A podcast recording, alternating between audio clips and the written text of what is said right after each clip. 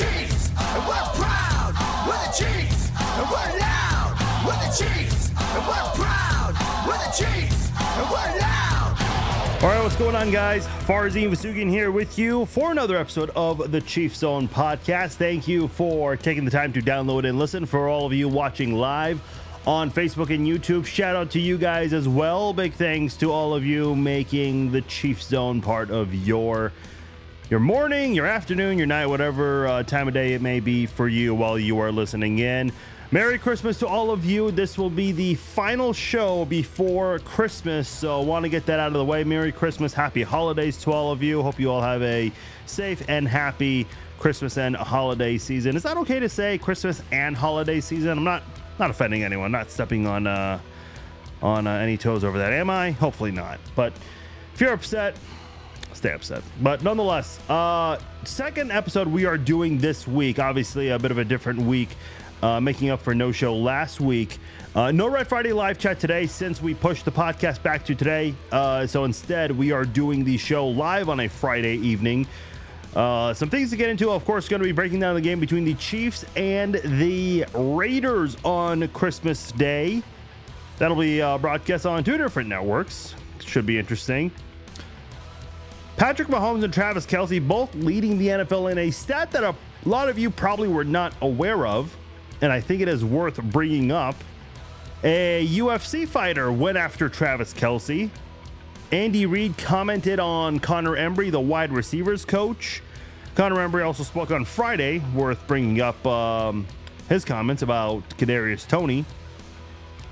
Chiefs signed a couple of players as well to add to their offense. So we'll talk about all of that and more on this episode here on the Chief Zone podcast. Facebook.com slash Farzin Vousoughian. That is the Facebook page. YouTube.com slash at the Chief Zone. That is the YouTube page. You can watch the shows live from there. Also uh, archived. So if you missed any of the show live and uh, you prefer the video version, you can check it out there. Before we move on, Want to let you know this podcast is brought to you by SeatGeek. Uh, I am more of a uh, of a viewer from home. I like to watch sports from home mostly, but when I do go out to games such as the Chiefs Raiders game at Allegiant Stadium, I went to earlier this year. Went to the NFL season opener between the Chiefs and Lions. Went to the Big 12 championship game in downtown Kansas City. The Western Conference Finals earlier this year in Las Vegas.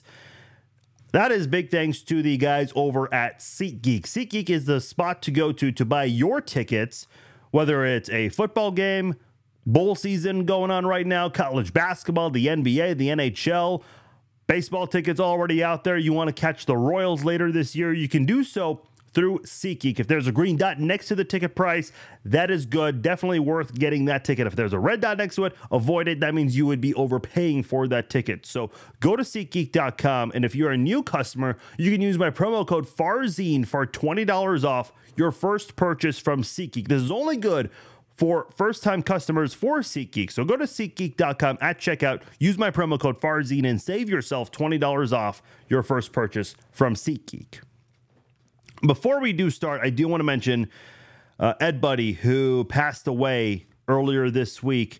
Uh, I believe at the age of 83, former Kansas City Chiefs offensive guard, played for the Chiefs in the late 60s and early 70s. Um, for those of you who are longtime listeners of the podcast, uh, you all know that I've had Ed Budde on this podcast uh, a few times uh, back in the day. Uh, still remember how that happened. My dad, uh, through a client of his at the time, uh, actually uh, met Ed Budde, a mutual connection essentially. And uh, my dad just said, "Hey, listen, my son does a podcast.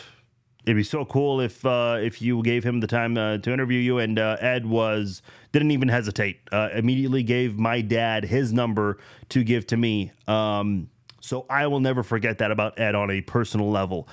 Um, so uh, it's just hard to speak about um, a subject like this because uh, I did um, get to know Ed a little bit on a personal level. So very sad, um, very sad that uh, we lost Ed Budde, one of the good guys truly in the sport.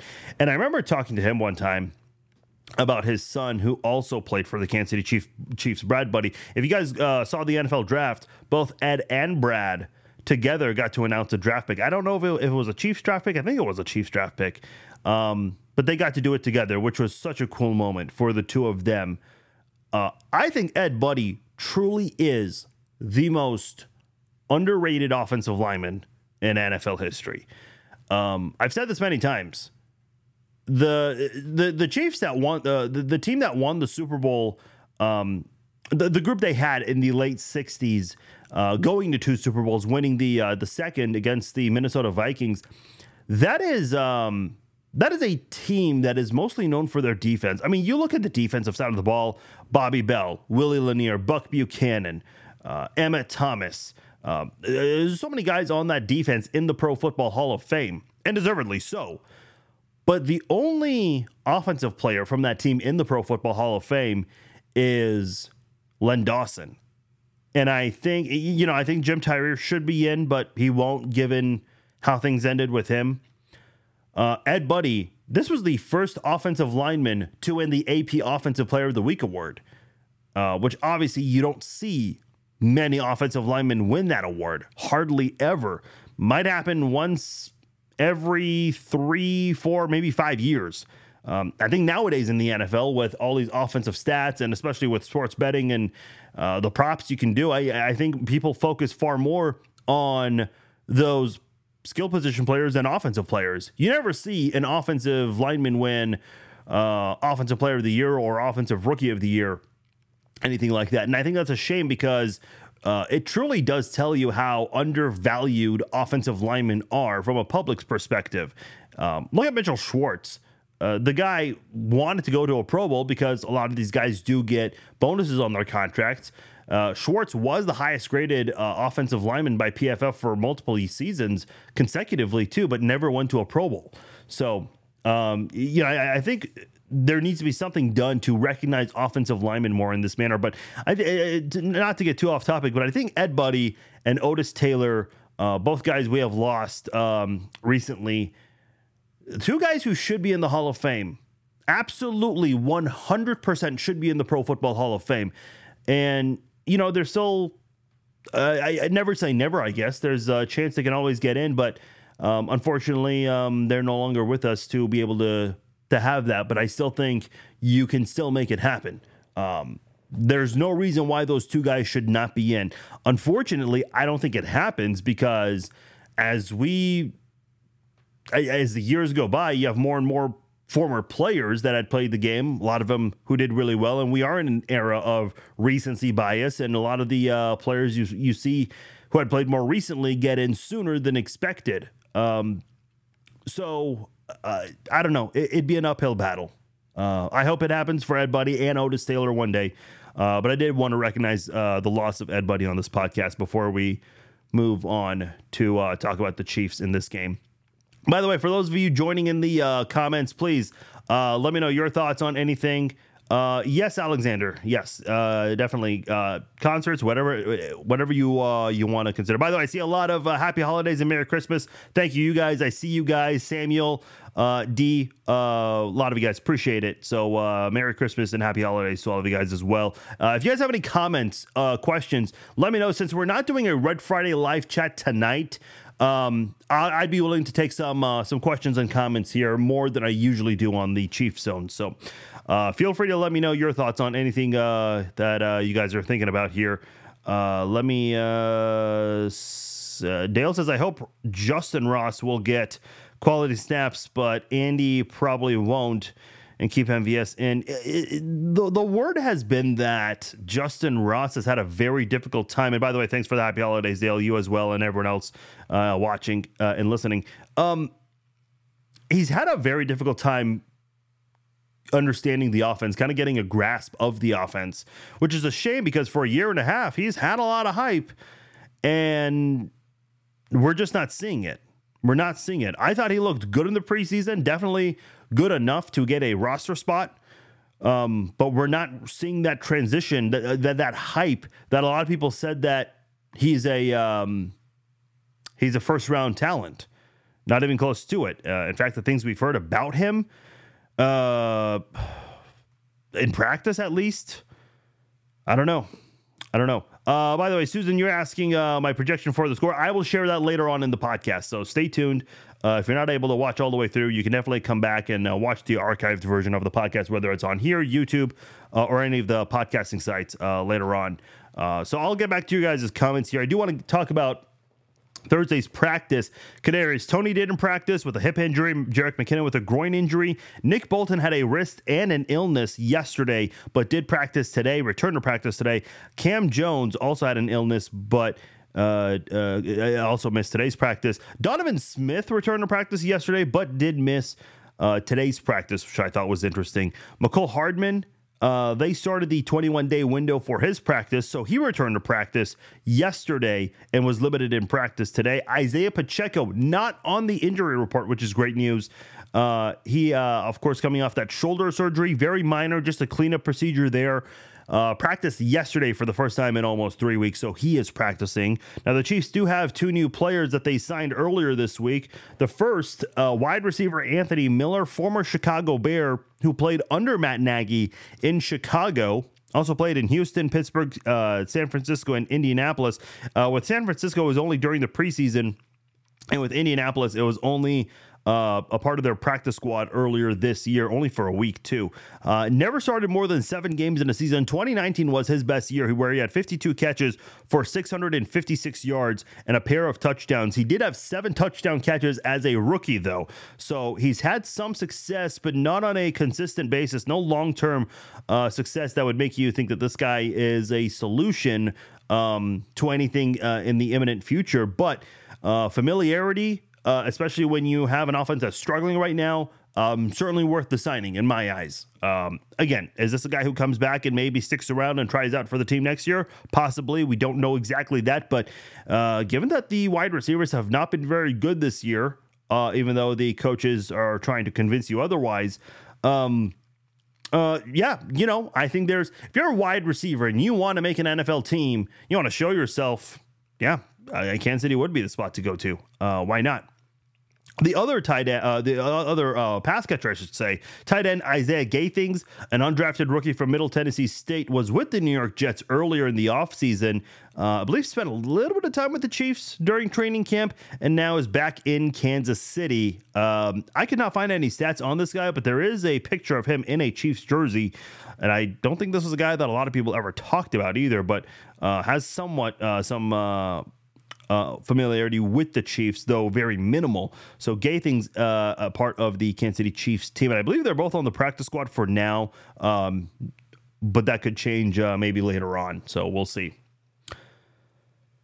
All right, before we move on, got to give a shout out to another sponsor of ours, Cable Dahmer Cadillac. I got my first Cadillac earlier this year. I got to tell you, I love it, man. I really do. Now, it might be too late to make a purchase for the holiday season, but never too late to make a change if you are in the market for a new vehicle, whether it is a Cadillac or any other vehicle, new or used. Go ask for Scott Toddy over at Cable Dahmer Cadillac in Kansas City, which is off 435 uh, near state line. So go there, ask for Scott Toddy my brother purchased the car from him. I purchased the car from him, so he's very familiar with my family and I, uh, for sure. So uh, Scott, uh, oh, almost like uh, he knows the family on a personal level. So go ask for Scott Toddy. He'll help you out. Very knowledgeable, knows a lot about the industry, knows a lot about the vehicles. And the thing with a lot of new cars today is they come with so many bells and whistles, and Cable Dahmer Cadillac will take care of you. So when you leave the parking lot, when you leave the dealership, you will leave knowing everything you need to know about your vehicle. My vehicle has Wi Fi. I, I, didn't know, know, cars could have Wi Fi. Um, Super Cruise, which is a very unique, it's almost like uh, cruise control, but the steering wheel works on its own. I have tried it. It's a uh, it's a little scary, but it's actually a cool feature. Um, and so many other great features uh, on uh, on the uh, new Cadillac XT6 that I got. The technology package, very cool. So go to Cable Dahmer Cadillac off 435 and State Line in Kansas City, Missouri, and ask for Scott Toddy. Tell him Farzin Vousoughian sent you. All right. Uh, I, I told you guys I wanted to share a couple of stats that I think might surprise some people. It definitely surprised me when I saw this on social media. So Patrick Mahomes leads the NFL in total yards, passing and rushing. I want to I want to be clear about this because I said this clearly, and I think some people were, were still confused about this. Patrick Mahomes leads the NFL in total yards, which means passing yards and rushing yards with 4,307 yards. Or, excuse me, 4,037 yards. Uh, if you guys recall, last year he broke the NFL record for most total yards in a single season. Now, I know a lot of people are going to say, well, he played 17 games. Folks, we're going to have an 18 game se- uh, 18 game seasons very soon. It's not a matter of if, it's a matter of when. So, a lot of NFL records you saw from back when they had they played 16 games in a season or 14 games in a season, I mean, they're all going to be broken uh, once we switch over to the 18 game format. Um, so a lot of records are going to be broken. Now, I do agree. I think something should be done about it to maybe help separate some of those uh, categories, uh, put uh, whatever records were broken in the 14 game format, 16 game format, and so on and so forth. You get the idea. Uh, but nonetheless, Patrick Mahomes leads the NFL right now with uh, total yards, 4,037 yards. This is while his offense is leading the league in dropped passes. Now, I didn't get a chance to read too much into this, but I did see a headline that the Chiefs are dropping passes almost at a very similar late, rate to the 0 16 Cleveland Browns. Just remember that team a few years ago? Uh, I believe was coached by Hue Jackson. So that is the state of the Chiefs offense. They're dropping passes at a rate a winless team once had, but their quarterback is leading the NFL in total yards. If that doesn't tell you what kind of quarterback Patrick Mahomes is, I've got nothing else for you. Now, I'm not here to suggest that Patrick Mahomes is the MVP. I don't think he's in the top five. Off the top of my head, uh, if I had to give you in order, I would say Christian McCaffrey, Brock Purdy. I still think Dak Prescott is up there. I really do. I think Tyreek Hill should be in the conversation. I know he has not played a whole lot lately, but still should absolutely be in the conversation for MVP. Uh, I think I gave four right there. I think Lamar Jackson definitely should be in the MVP conversation as well. The fifth one probably up for debate, but uh, those are my top five right now if I had to give them to you. Um, another stat that the Chiefs uh, have a league leader in. Travis Kelce leads all tight ends in receiving yards with 924 yards. That is not bad for a 34 year old player who missed the first game of the year, who has dealt with a knee injury, an ankle injury, and just recently with an elbow injury. Oh, and by the way, isn't he, according to a lot of people on Twitter, isn't he old and washed up? According to the same people on Twitter, he doesn't care for football anymore. He's more focused on the entertainment industry. He's more focused on being in front of the camera. He's more focused on his girlfriend. Uh, yet somehow, some way, he has more receiving yards than any other tight end out there. Is Travis Kelce having the type of season he normally has? No, he's not. Uh, he's getting older. The injuries are definitely starting to take a toll on him. Yet this guy is still leading his position in receiving yards. Uh, he has plenty of time to do this, but I think he can do it this week. He will become the seventh player in NFL history to have eight straight seasons of 1,000 receiving yards. Okay, just to give you an idea of some of those players who uh, accomplished that feat, it's a very short list, and they're all wide receivers, obviously, because no other tight end has had more than three or four yards of uh, a thousand yards receiving I, I said yards, I meant years, um, of a thousand yards receiving in a career. Travis Kelce is very close to doing it for eight straight seasons. And to tell you some of the guys on that list Jerry Rice, Tim Brown, Cris Carter, Marvin Harrison, Torry Holt, and obviously an active player, Mike Evans. Those are the only six players to have eight straight seasons of 1,000 receiving yards. And Travis Kelce is a tight end doing that.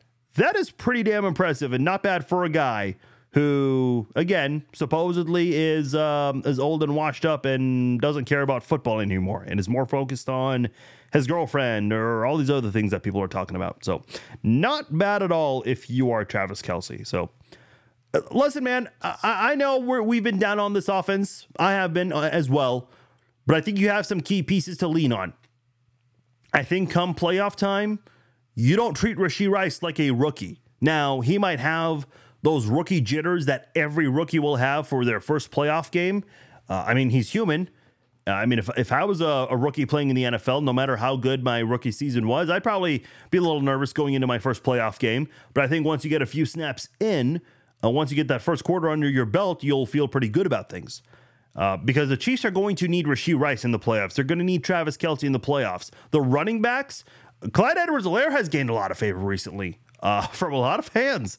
Um, maybe not the way we wanted it to happen because the standard is not very high right now, considering the uh, wide receivers and the whole drop situation going on. But Clyde Edwards-Helaire ha- uh, probably has made the best catch in the end zone so far by a player this year.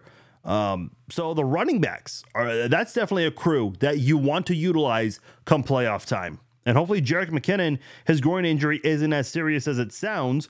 Um, well, I shouldn't say it's as serious as it sounds. We don't know the severity of it, um, though he's not practicing this week so far. We'll see uh, tomorrow uh, what the injury report has for us. But um, you hope that he can at least come back come playoff time because you need that guy. You know what Jerick McKinnon is capable of. Isaiah Pacheco is coming back, uh, a guy who has been very consistent for your offense this year, one of the few bright spots for your offense this year. The Chiefs do have the pieces to succeed and move on.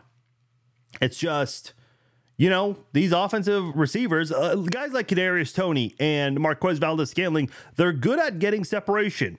Uh, but the drops have been uh, a killer for this offense for sure. So at some point, you got to think that improvement's coming, even though it's so late in the season. And if not, well, I think you've got some other guys you can rely on. I know a lot of people want to see more of Noah Gray, me as well. Uh, someone in the comment was mentioning Richie James. Um, yeah, Jim uh, was talking about Richie James, hoping that he gets more snaps and more, and he will because Skyy Moore is on the injury report. Or, I'm sorry, not the injury report, on injured reserve. But uh, Andy Reid did say there is a possibility he could come back. I would not put money on it, but um, they know more than I do for sure. So you got some guys on offense. I mean, it's not all doom and gloom. You have some pieces there to work with come playoff time. And listen, you got a couple of tough games coming up. Uh, you got Cincinnati, whose offense is playing very well with Jake Browning, honestly, better than Joe Burrow was this year.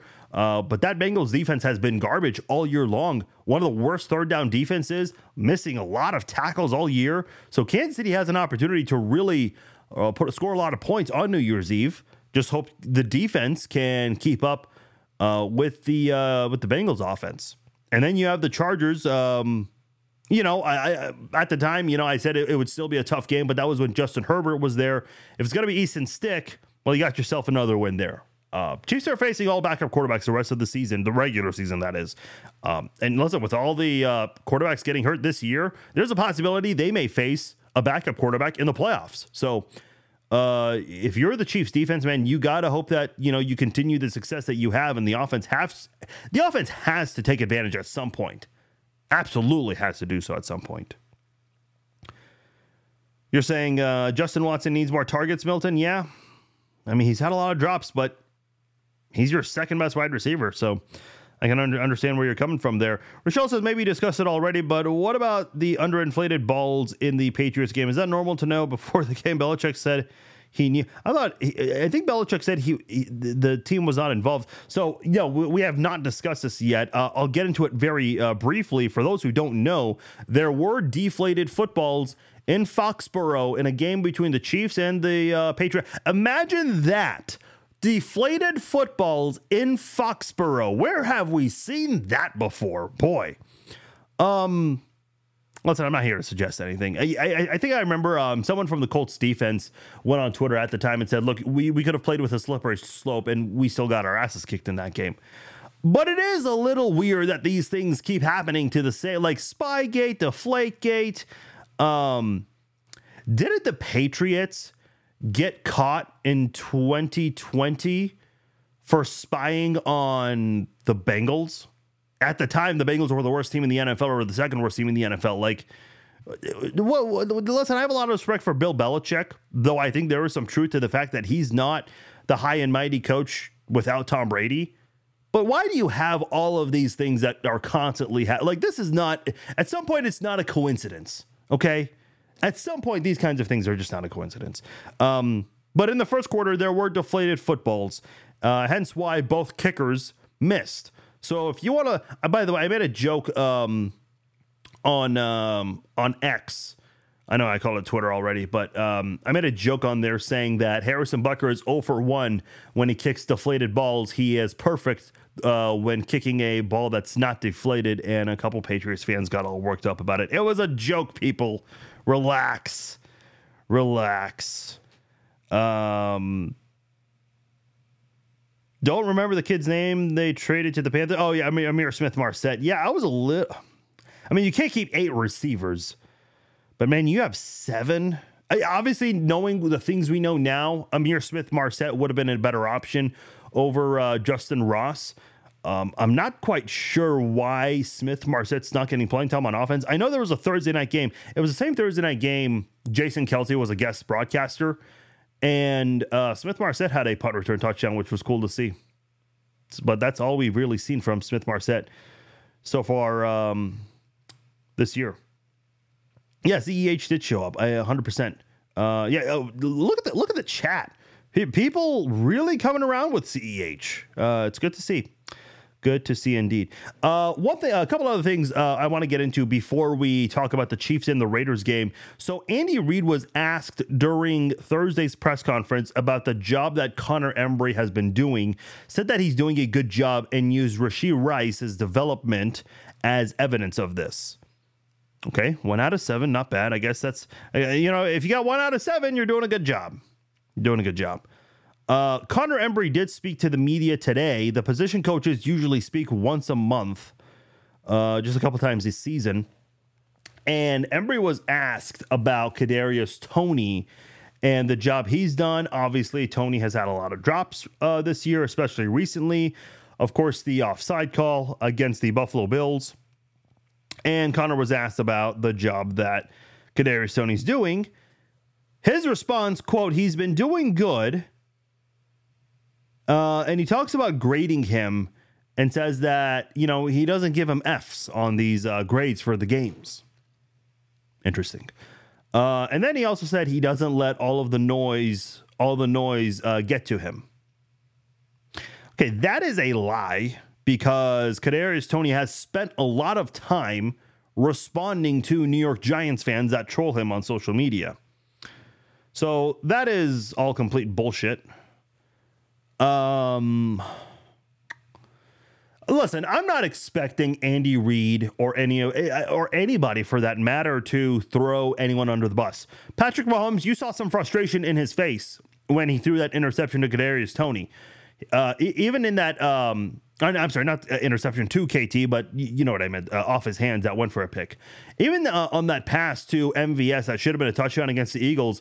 You hear Mahomes in the press conference, and he always does this when the team loses and it's not on him. He says, "Yeah, I should have, I could have thrown a better ball there." Like he's always taking the blame whenever it's really not his fault. Um, so you're not going to see anyone on this team start pointing fingers publicly. I'm sure a lot of discussions are being ha- had in cl- behind closed doors. I was listening to this NFL uh, series, Sirius XM NFL Radio on my way um, getting ready for the podcast, and they were talking about the uh, the fact that Pete Carroll the week before had actually called out a couple of players publicly when he went on local radio in Seattle to do his uh, weekly interview uh, for that station. And you don't see coaches do that kind of thing. You don't see coaches call out players specifically certain individuals. So to me, it's like, um, you know, you got to be careful with that kind of thing because that can hurt a football team's morale, especially this especially a team like Seattle that is fighting for a playoff spot, whereas the Chiefs are in a very comfortable position. Uh, all they have to do is just win one game of the three remaining, and they win the AFC West. Obviously, they have much higher aspirations than that um, trying to get the number one seed, probably will get the two seed. Um, but you get the idea. The Chiefs are just not going to do that kind of thing. But when you are going to tell us publicly that, um, you know, uh, Rashee Rice, he, because he's doing so well as a rookie receiver, our position coach is doing very well. And the position coach is trying to convince us that Kadarius Toney is, is doing good this year. Um, I'm sorry. Uh, but that is just not true. Um, and I'm pulling up the stat. Kadarius Toney's averaging like five or six yards a catch. Yeah, he's averaging 6.3 yards per catch. He has 27 receptions for 169 yards. Okay, you are you're playing 169 yards. How many games has Kadarius Toney missed this year? Uh, he's played 13 games. 13 games, 169 yards with that kind of speed. And you're really trying to convince us that Sorry about that. You're really trying to convince us that he's doing well. Listen, I understand that fans are fans and the media is the media and that none of us know the intricacies, the specific intricacies of the sport of football. I get that. But you don't have to be a coach. You don't have to be a player. You don't have to be a scout. You don't have to be because I see some fans throwing the uh, na- the word um, couch coach out there. You don't have to be an expert on these things to know that what the coaches are telling you is BS. Uh, Joshua says the lie detector, the lie detector determined that was a lie. Yes, it, that was indeed a lie. Again, I'm not expecting coaches to throw guys under the bus. I'm really not. But don't feed us bullshit, please. I have eyes, I have a brain, I have common sense. I can watch these things and tell you that Kadarius Toney is not doing good. In fact, it's the complete opposite of good. It's horrible this year. Horrible. Uh, Elaine says need to get touchdowns when the Chiefs are in the red zone. The Chiefs have no problems moving the football. That's not been the issue this year. But when they do get to the red zone, you do see them stall a bit. Uh, when whenever you see them having a good drive, it goes off a player's hand, someone fumbles, and Rashee Rice is part of that. But you're willing to cut him a little bit of slack because he's been your best receiver so far this year. Uh, Sam says, in your opinion, can the Chiefs cover the spread against the Raiders? I sure as hell hope so because I have a five game parlay. So far, I'm one for one, and uh, all of them I have covering the spread, and the Chiefs are part of that. So, yes, Sam, I do think so. And I'll get to my score prediction a little later on. Uh, Jamie says, "Why don't we line up CEH and our other running backs at slot?" Um, you'll, you, they are. They are certainly doing that. Now you can't do that every. Here's my thing. Um, if I had to tell you my top five most reliable pass catchers, actually I'll give you six. Uh, all the running backs, so CEH, Clyde Edwards, uh, I, I, just said CEH, uh, Jerick McKinnon, and Isaiah Pacheco, Travis Kelce, uh, Noah Gray, uh, Rashee Rice, now, those guys cannot play every single snap. You, you got to rotate your guys in and out. Um, you hardly ever see a wide receiver or a tight end or a running back play every single snap. Uh, that's just not the case. So uh, you're going to see those guys get involved, I think, more as we get closer and closer to the playoffs, which we are very close to that point right now. Uh, because if you're Andy Reid and if you're the Chiefs, yeah, sure. MVS is fast. Sure, Kadarius Toney's fast, but they've been a liability this year. So you're going to have to look at who is reliable and not a liability. Well, CEH has been somewhat reliable. Um, you look at um, Isaiah Pacheco coming back from injury. We'll see uh, how many snaps he gets in this first game back. But this is a guy that's been very consistent for you this year. Jerick McKinnon, uh, he he got a little, he got the hot hand last week. Um, hopefully, his injury is not going to make him miss any games, uh, or at least too many games, because they need him. So uh, you're definitely going to see some of that, though, Jamie. Uh, no question about it. You're already seeing some of it. You just can't do it every single play. You just can't. Uh, Rochelle says, What happened with Russell Wilson and his coach? Uh, well, they did have a blow up on the sideline in the uh, Lions game. I think, you know, I, and I know the Broncos have been playing much better lately, but I think there's still this stigma of Russell Wilson and, you know, how he came into the team with his own office and all these things and not really relating to the rest of the team. Um, listen, Patrick Mahomes and his wife, um, don't get me wrong, they do a lot of great in the community, but they're not relatable people. Um, Brittany, I think, was showing off on her uh, social media uh, a very expensive uh, earmuffs from Burberry. And listen, I'm not shaming it. it. She, it's her money. They earn it. Do whatever you want. But how many people are uh, making that kind of purchase? Not a lot. Um, they don't ever. They used to fly first class. I know they would post that on social media, but now they fly privately um, on, on charter flights because they're going to get swarmed by everyone if they do uh, fly first class publicly. Um, th- they're just not um, as relatable uh, in those uh, kinds of regards there. And I think that's the thing that's going on with Russell Wilson that, you know, he's kind of living that lifestyle too, especially with his wife's net worth um, but Patrick Mahomes has made plenty of attempts to connect with his teammates. Um, every year, I mean, you saw uh, recently on social media, he just got uh, golf carts, custom made golf carts for his offensive line. He also um, got them golf clubs the year before, uh, hooked them up with some goodies in years past, too. Um, so you have that. But Russell Wilson, I don't know if he's made any attempt to try to connect with his teammates and be more relatable with them. I don't think he has. I don't think he has. Um, yeah, that blow up on the sideline, never a good look. Never a good look. But it's never too late, man. It is never too late. To, you still have some time. We still got uh, some. Uh, we still have the game to break down. Uh, Joshua says, "I want to see more two and three tight end sets." How about you? Um, yeah, I certainly do. Um, you know, I, I don't want to knock on Blake Bell for one mistake, but this late in the season, when you know you have a rookie linebacker that comes and snags that ball away from you, uh, fighting tooth and nail for that football for an interception, it is kind of hard to want to rely on him a little more. Um, I, I, like Jody Fortson, I really do, but Jody Fortson unfortunately is injured and um, not a part of the team this year. So, um, you know, uh, I'd like to see more two tight end sets. That I will agree with 100%.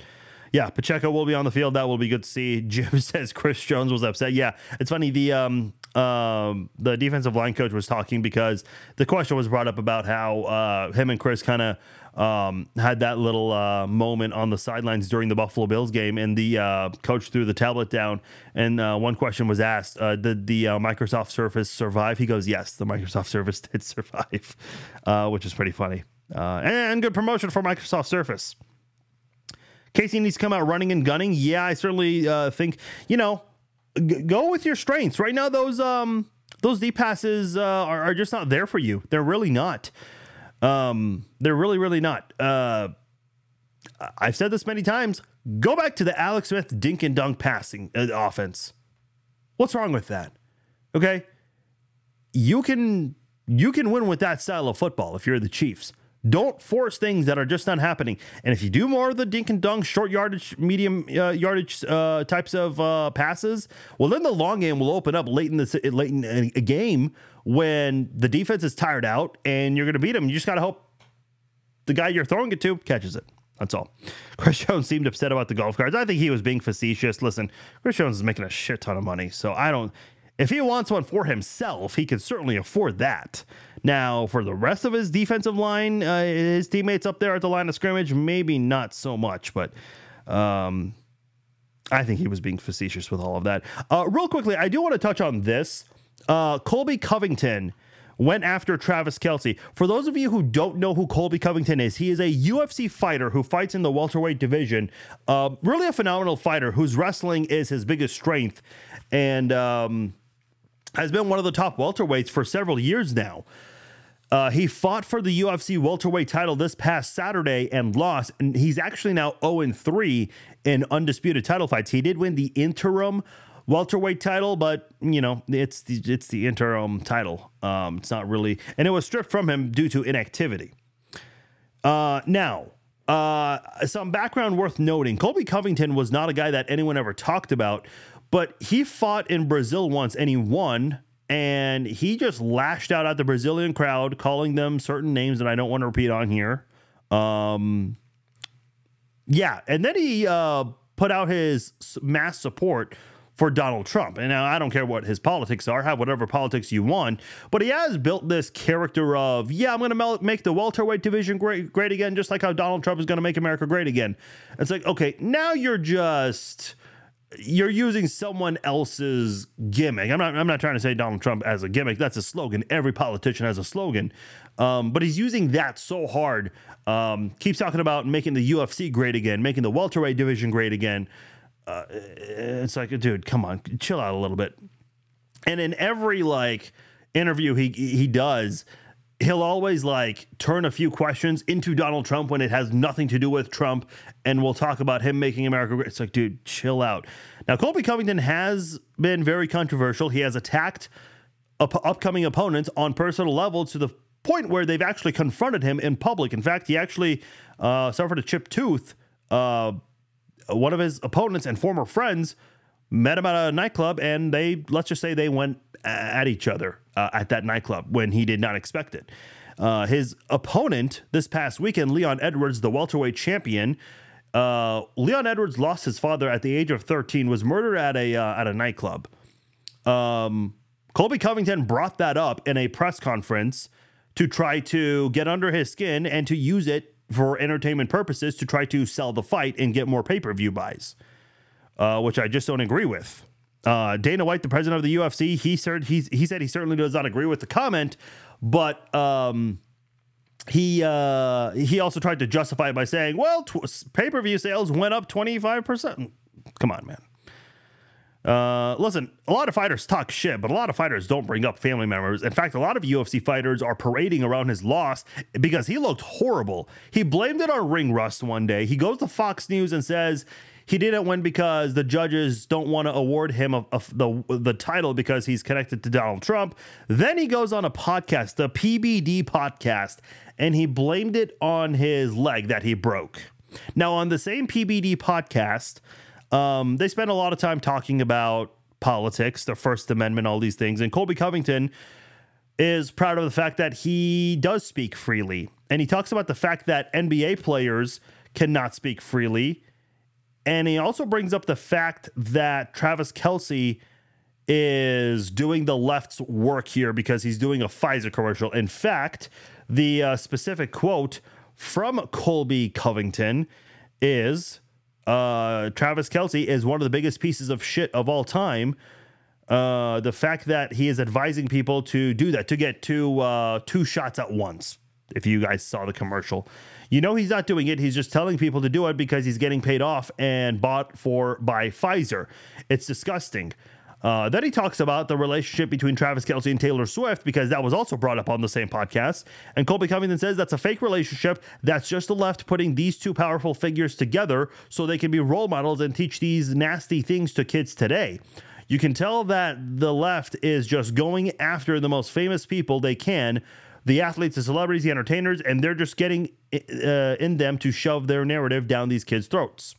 So, according to Colby Covington, uh, Travis Kelce and Taylor Swift, they are uh, put together by the left to be role models for them and to teach them nasty things, to teach kids nasty things, because this is the same guy that brought up someone's dead father uh, two days before a fight, the same guy who goes after another opponent's family, bringing up his kids, the same guy who is bringing up a lot of racial comments about other fighters here and there.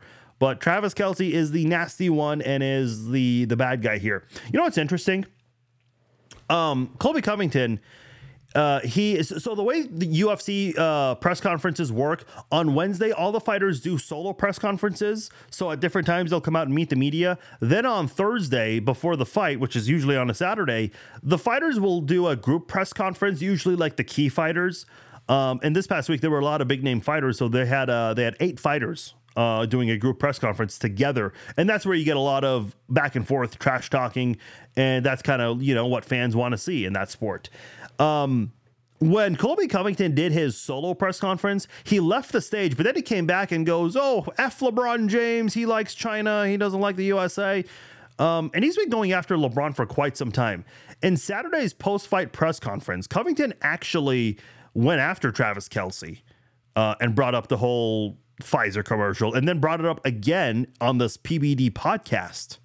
So he's gone from going after LeBron James, who never gave uh, Colby Covington any kind of attention. Now he's going after Travis Kelce because I guess Kelce and Swift both lean towards the left, and I, I don't know, man. Um, like when people bring politics into things, I, I don't give a damn. Long story short, I think everyone lies. I used to be for a side. I used to be on both sides at one point in the past. Everyone lies, man. I mean, it's politics. I've learned that a lot over the years, um, more recently at least. Um, but this whole thing, man, like to to go after people's family members, and now like, you know, and by the way, isn't Colby, you know, part of the crowd that says people should be free to think whatever they want?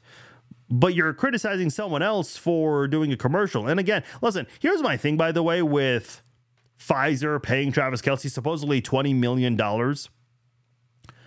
Um, me personally, I don't get swayed over very easily just because of a favorite uh, of a favorite athlete of mine. You know, um, my favorite actor could be doing um, could be doing uh, Pizza Hut commercials. I'm excuse me, I'm not going to start eating Pizza Hut because my favorite actor does it. Um, Patrick Mahomes obviously does Coors Light commercials. You know, you shouldn't be drinking Coors Light because your favorite quarterback is doing Coors Light commercials. You should drink it because you like it. Um, I don't get easily influenced with that kind of thing personally. Some people do. By the way, why do you think a lot of politicians reach out and ask for endorsements? Why do you think Pfizer reach out to Travis Kelce? Because they know that those guys they have a massive audience, they have a massive following, they got a big reach. Now, I'm sure Pfizer knew that Travis Kelce would get a lot of blowback. I'm sure Travis Kelce knew that he would get a lot of blowback for uh, that Pfizer commercial, but they're reportedly paying him $20 million. Man, you want to pay me that much money to promote the vaccine? G- show me the $20 million, show me the check, and I will say, yeah, put two band aids on my right arm, and I will uh, flex. I'll, I'll flex for the camera and say two things at once. Um, I know a lot of people are like, oh, I would never do that. Well, well wait until $20 million is offered to you. You really would not do it. Anyway, I don't want to get um, too uh, too further into it, but uh, is Travis Kelce going to respond? Hopefully not. Because um, I do think it's funny that Colby Covington tried to get LeBron James' attention and could not get a response from him. He claims he was about to confront LeBron James, but his bodyguards would not allow it. Yeah, I don't buy that. I don't buy that. Uh, anyway, had to bring that up uh, because that is the thing going on right now. Last time out, I want to take here, give a shout out to Manscaped. Manscaped is a proud sponsor of the Chief Zone podcast. And I'll tell you what, maybe a little too late to order online and get something in time for Christmas, but it's never too late to make the right decision by switching over to Manscaped. Manscaped's got a lot of great products out there. The Lawnmower 5.0. I started with the Lawnmower 4.0. That was my first product from Manscaped, and I was very impressed with this. You want to take care of the grooming below the belt? The Lawnmower 5.0 is the place to go. You got a big beard, you got to go T like me. You want to take care of and make it nice, make it look good, especially for the camera. When I do video podcasts, the Beard Hedger is for you from Manscaped. Manscaped's got a lot of great products.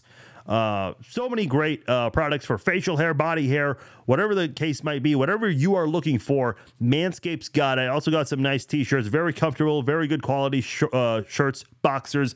Take advantage of that. Go to manscaped.com and take advantage of my promo code FARZIN20 from Manscaped. You can save 20% off and get free shipping from Manscaped when you enter the promo code FARZIN20 at checkout. Go to manscaped.com, get what you want, and at checkout, don't forget, put in my promo code FARZIN20 for 20% off and free shipping from Manscaped.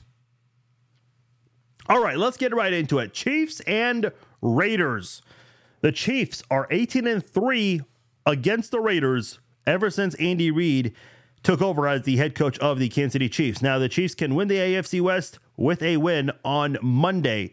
Uh, now, if um, the Broncos lose and the Chiefs tie, the Chiefs can also win the AFC West that way. Don't anticipate to be the don't anticipate that to be the case. Announcers for this game: Jim Nantz and Tony Romo on CBS. However, if you would like to watch the Nickelodeon broadcast of this, and I'm not going to lie, I'm actually going to DVR this and watch it later.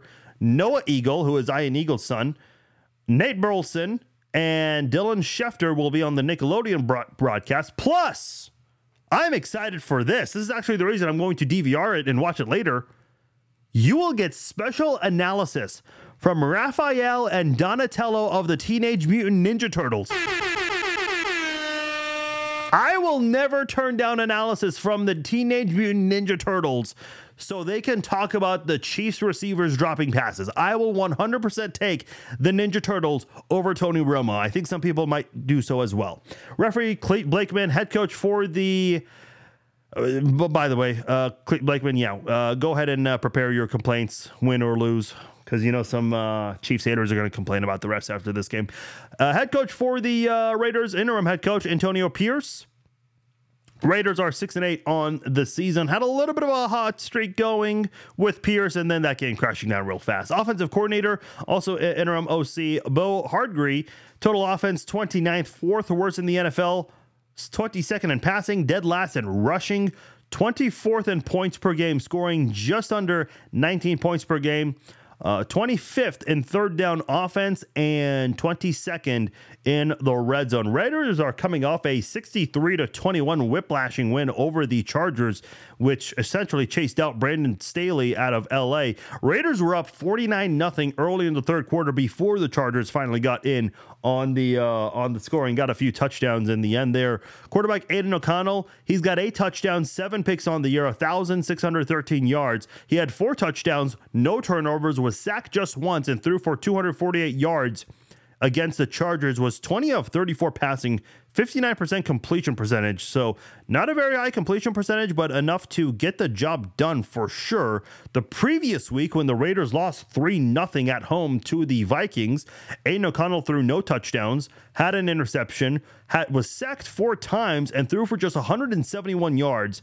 In fact, he had a higher completion percentage that week, was 21 of 32, had 66 uh, uh, uh, pa- uh, percent of his passes completed and the Raiders lost to the Vikings three to nothing. Uh, the last time the Chiefs and Raiders played in Las Vegas, I was uh, there for that. Aidan O'Connell threw a touchdown, no picks, was sacked once, but did throw for 248 yards. Was 23 of 33 passing, 70% completion percentage there against the Chiefs in Week 12. Uh, and here's the thing: I, th- I think during that time too, I was complaining about the Chiefs' uh, lack of pass rush at the time. I think they've picked it up a little bit lately. You got to go after Aidan O'Connell here. You have to. And I think if the Chiefs did that, I don't think the Raiders would have even gotten to 17 points in that game. Uh, got off to a 14 nothing start in that one, if you remember. Uh, Josh Jacobs was a part of that. Uh, he uh, has ran for 805 yards, averaging three and a half yards per carry, six touchdowns this year. He's 12th in rushing yards. He has the second most attempts this year behind Christian McCaffrey, which is interesting because he's not playing very well this year, but they keep feeding him the ball because they don't trust their quarterbacks right now. Now, he does have a quad injury, did not play last week, did not practice Thursday. So we'll see if he will be available for Sunday or uh, excuse me Monday's game rather. He had 20 rushes for 110 yards against the Chiefs. Obviously had that big touchdown run to make it 14 nothing in the game. Uh, that's just one of two games this year where he has ran for 100 yards on the season. Now, their backup running back is Zamir White. He's got a touchdown and 123 yards. He's averaging 3.3 yards per carry, so um, almost the same as Josh Jacobs. He was a fourth round pick last year from Georgia. He's never had more than four carries in a game in the almost two years he's been in the NFL until last week against the Chargers, where he ran 17 times for 69 yards and a touchdown. He also had three catches for 16 yards against the Chargers in that blowout win. Ameer Abdullah, another running back who might get involved, might be pretty active um, if uh, Josh Jacobs cannot go. Uh, Abdullah ran six times for 32 yards against the Chargers. Davante Adams, one of the better receivers in the NFL, he has 84 catches for 968 yards, just outside of the top 10 in both catches and receiving yards in the NFL this year. He's got five touchdowns on the season. He had eight catches for 101 yards and a touchdown against the Chargers. That's just his second 100 yard receiving game on the year, his first since week three against the Pittsburgh Steelers. He had seven catches for 53 yards against the Vikings in that 3 nothing loss the Raiders suffered. And against the Chiefs in week 12, he had five for 73 yards. Obviously, L'Jarius Sneed doing a great job this year against some top tier uh, wide receivers, Davante Adams included in that. Jakobi Meyers, he had 59 catches, uh, or excuse me, he has 59 catches for 648 yards and seven touchdowns on the year. He leads the team in touchdown grabs with seven, uh, and he had two for 32 and a touchdown last week. He was also two of two passing for 12 yards and a touchdown against the Chargers. So he got in on the uh, passing action a little bit there. Hunter Renfrow, he has 25 catches for 255 yards. Rookie wide receiver Tre Tucker, former Cincinnati Bearcat, uh, drafted in the third round this year. He had three catches for 59 yards and two touchdowns last week. He did not have a catch for three consecutive games before that. And their tight end, Michael Mayer, he has 27 catches for 304 yards and a pair of touchdowns. Um, he scored against the Chargers as well. The Raiders have touchdown passes to just four different players this year Davante Adams, Jakobi Meyers, Tre Tucker, who scored for the first time uh, this past week, and Michael Mayer. Those are the only four players who have caught a touchdown pass for the Raiders this year. Um, just for comparison's sake, the Raiders have touchdown passes to four different pass catchers, but they have a rushing touchdown with five different players. That's bad. That that is that deserves a trombone here. A couple of uh, offensive linemen to highlight. Uh, Thayer Munford Jr., one of the better run blockers in the NFL, their left tackle. Uh, in fact, that's where Josh Jacobs ran to the left side behind Munford Jr.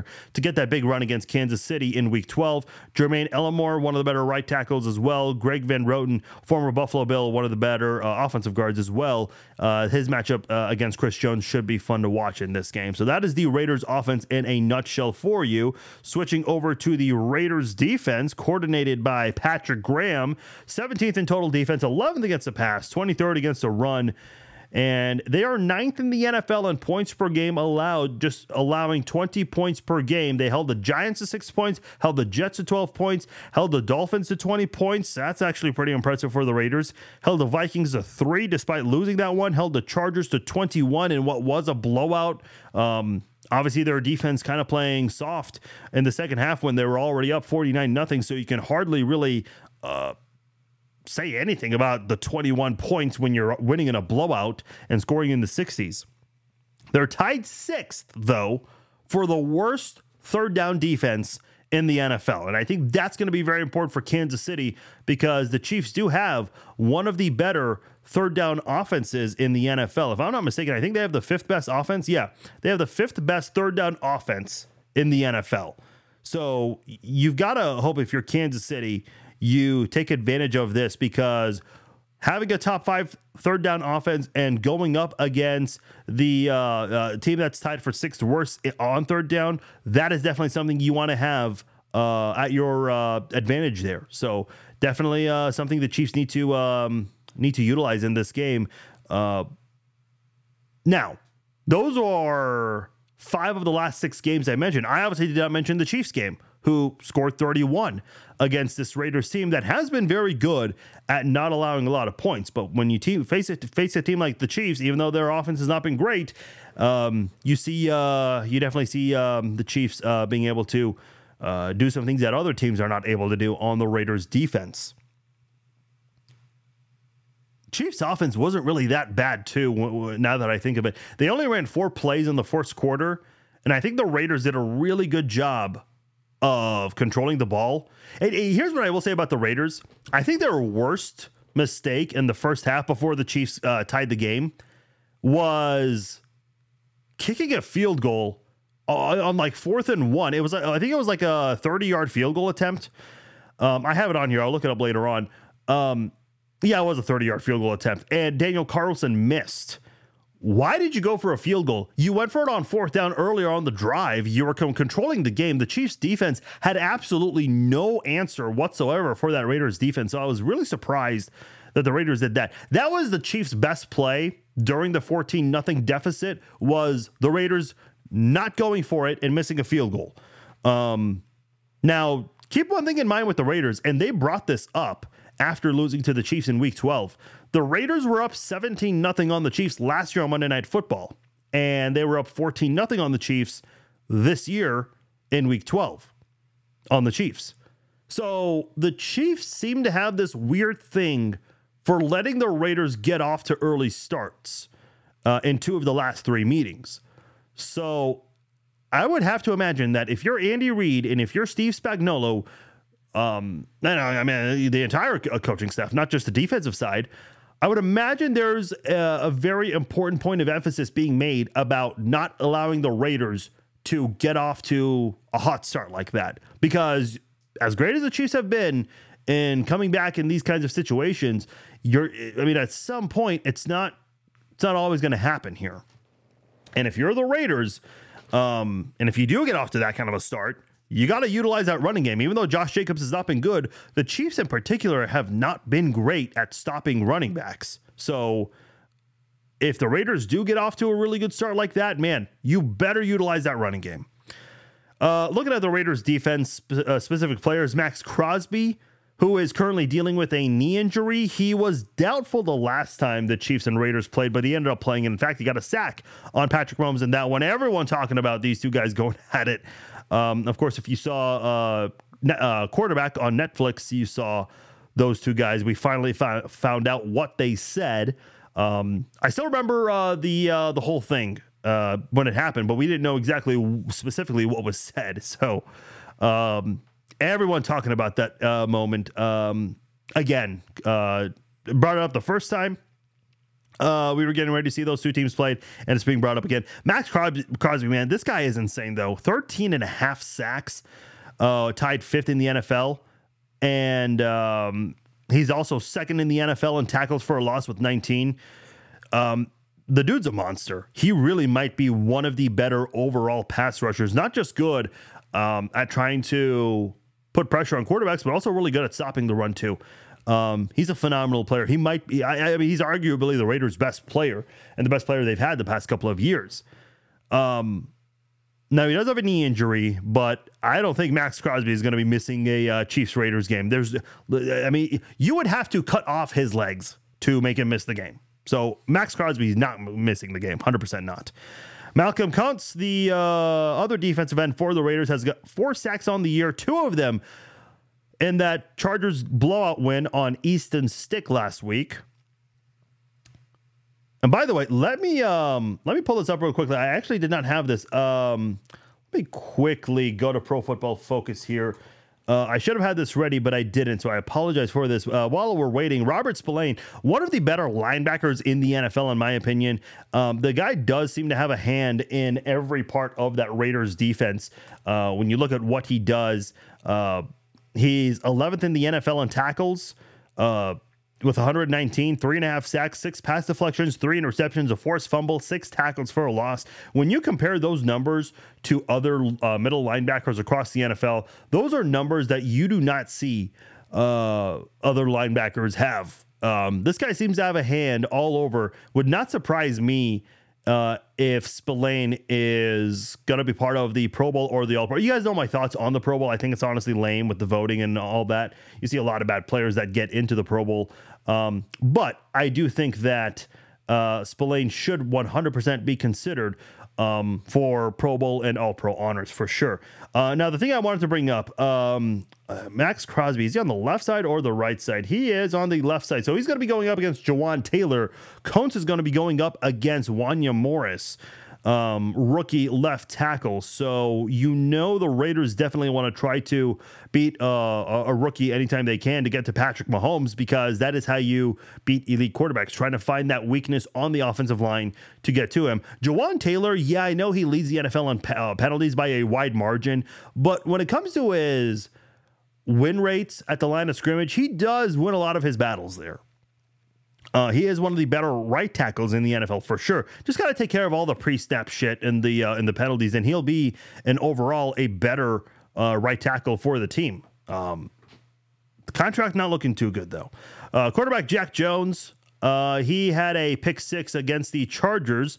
Uh, former New England Patriot, by the way, he made his Raiders debut against the Chiefs in uh, in Week 12. Amik Robertson, he's got two picks on the year as well. Quarterback Nate Hobbs might see uh, a lot of action uh, against Rashee Rice in this one here. So for those who want to see Rashee Rice go off, he's probably going to be going up against Hobbs, and if not, uh, it would not surprise me if the if the Raiders try to line him up uh, or try to line Jack Jones up against Rashee Rice. That is, and then you have the safeties who not really the best, and I think the Chiefs can try to um, try to expose those, uh, try to exploit that weakness in this game. And Trevon Moehrig, who has a pair of picks, and then you also have Marcus Epps, the free safety for the Raiders. DeAndre Carter, the return specialist for the Raiders, he's averaging 23.6 yards per kick return and 10.7 per yards per punt return. So nothing spectacular there. I mentioned Daniel Carlson earlier. He's made all 27 PATs, 20 of 24 field goals this year. He had that miss against the Chiefs. Also did make a field goal in that one as well.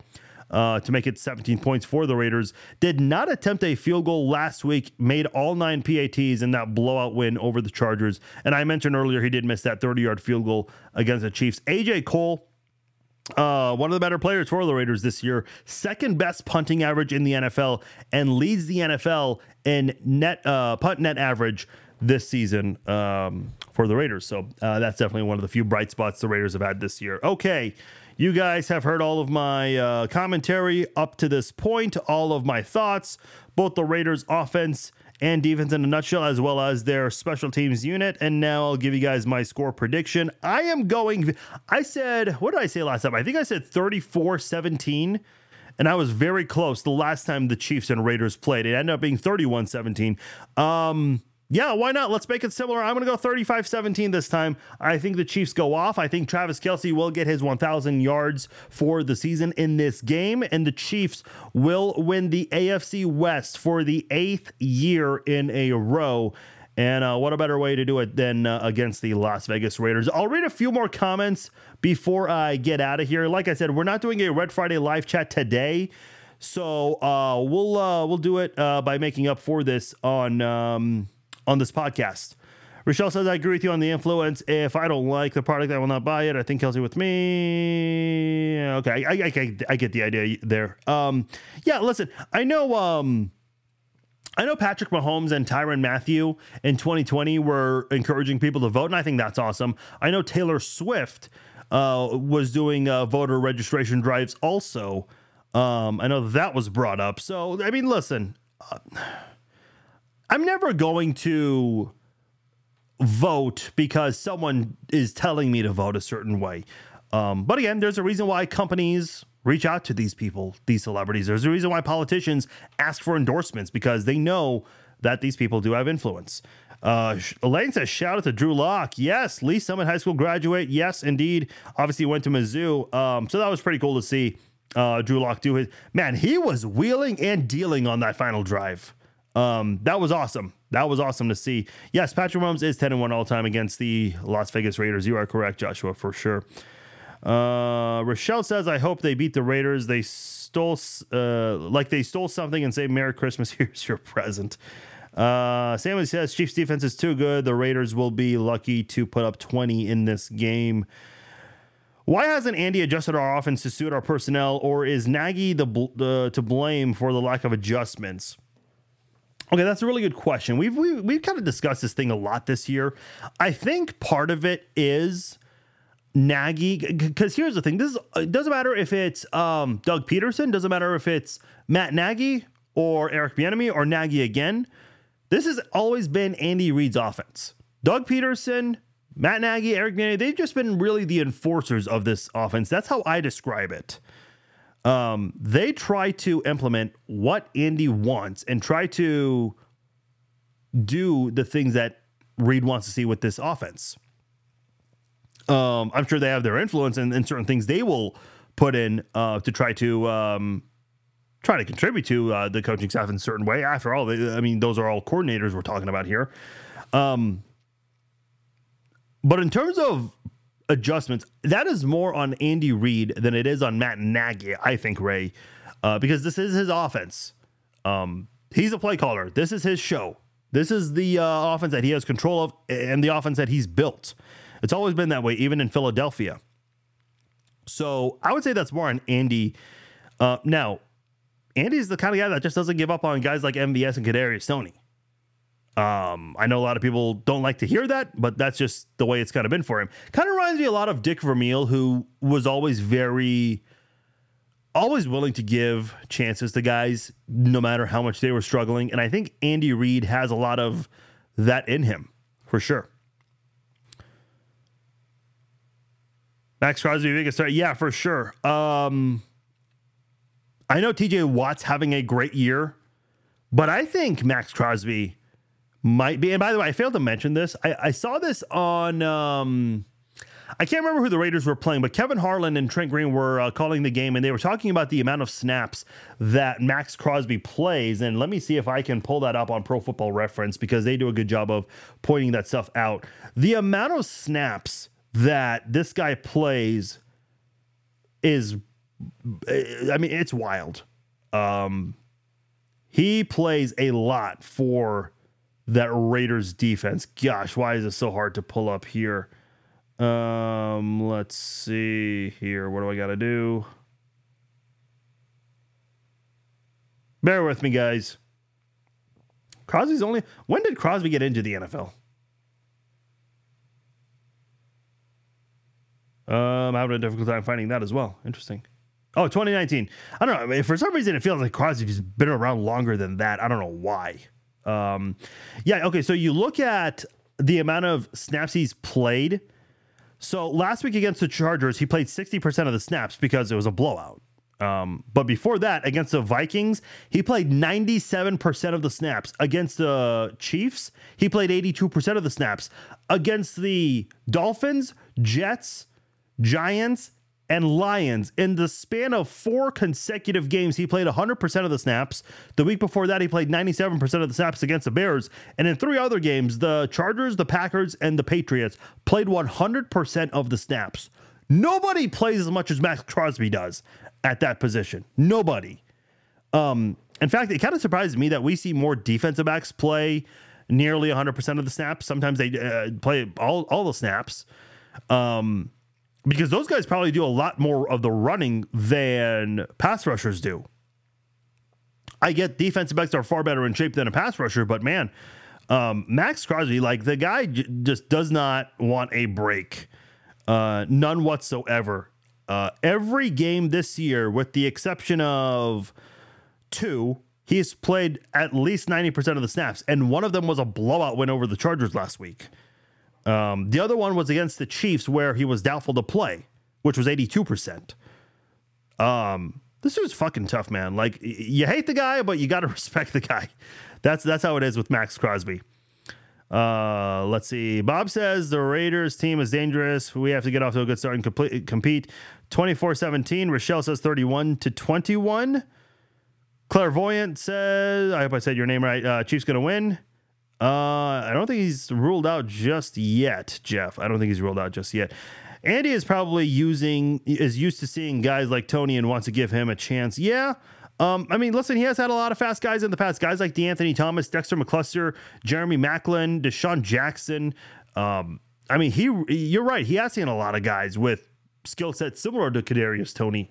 Um, but man, he's just not cutting. It- it- You just gotta, you just gotta, um, just got to be aware. I hope uh, this info about Crosby Casey is looking at. Oh, 100%. Listen, I'm sure the team has other info that we don't know for sure. All right, guys, I'm going to go ahead and wrap things up here. Uh, for those of you who made it all the way through, thank you guys so much. Uh, this is the last show before Christmas. So, Merry Christmas to all of you guys. Big thanks to all of you. Um, this has been a great year for the Chiefs Zone podcast. Brought it back this year. Was a little nervous, didn't know if people would tune in, but man, you guys have absolutely killed it.